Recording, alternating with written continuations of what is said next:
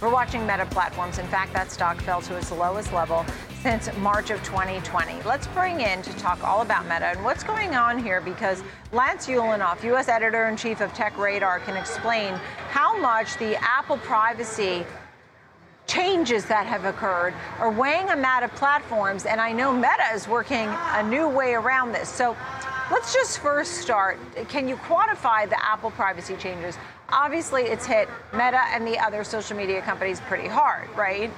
Yeah, yeah. It, it, I think it's actually costing these companies billions of dollars, and they're mentioning it in their earnings reports. You know, uh, Zuckerberg mentioned it. I, I, I, feel like the number was around 10 billion, but I would have to double check. But it is costing Twitter, Snap, and all of these apps, big platform apps that have millions of users and that have built their business on advertising, have been slammed hard by the the Apple's app trap tracking transparency uh, uh, setting, which came in in iOS 14.5.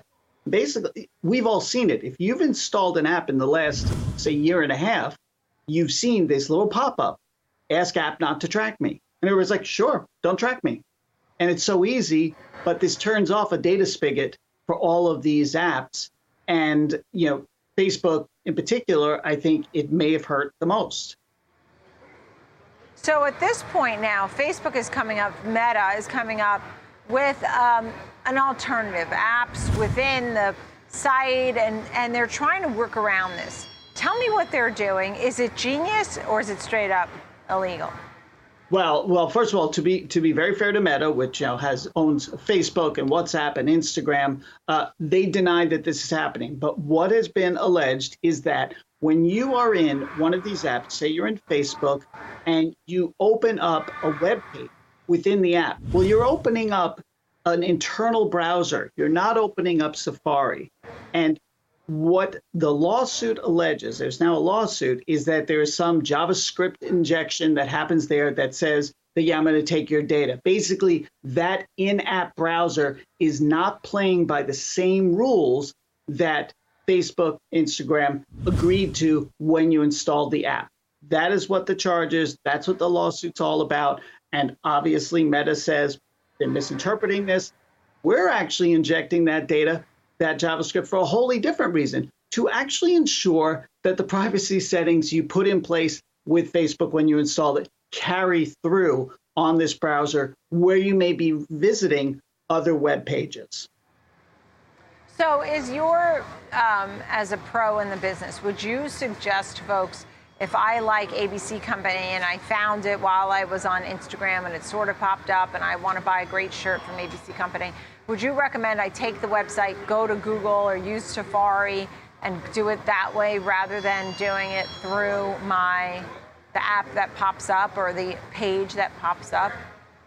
honestly, I have never liked working on browsers with inside apps because they don't have the same features. You know that they don't work in the same way. They don't necessarily have all your settings that you put in place on Safari, on Google. So, yes, I like to visit outside of those platforms. You'll even like the experience just isn't even as good when you're using these in-app browsers. So my recommendation right. is even for ease of use and, and quality of, of the, the experience, use the browser outside of it. Right, right. And where do some of the other players come into play when you talk about? I mean, for example, I saw some news on Apple today taking. They're saying that they're taking 30% of the transactions on NFTs. There was some news there. You have some AT&T news how it transforms the app industry. What else can we touch on so that we're making sure we're not missing any important points? I mean, you know, the,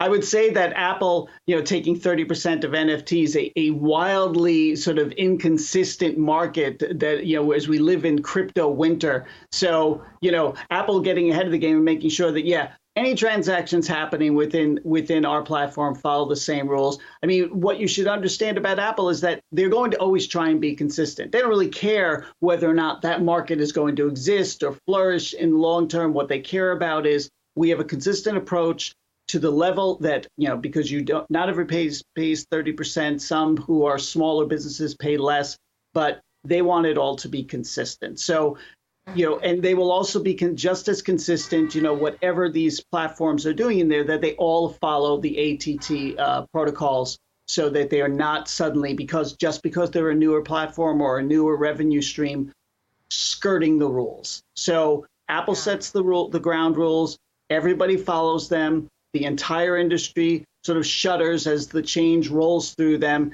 That's the way it is. Yeah. Lance, I'm so glad you were able to come on and explain some of what's going on here, which may or may not be going on, right? But you gave That's us right. some good advice of, right, it seems to be unclear even, as you noted.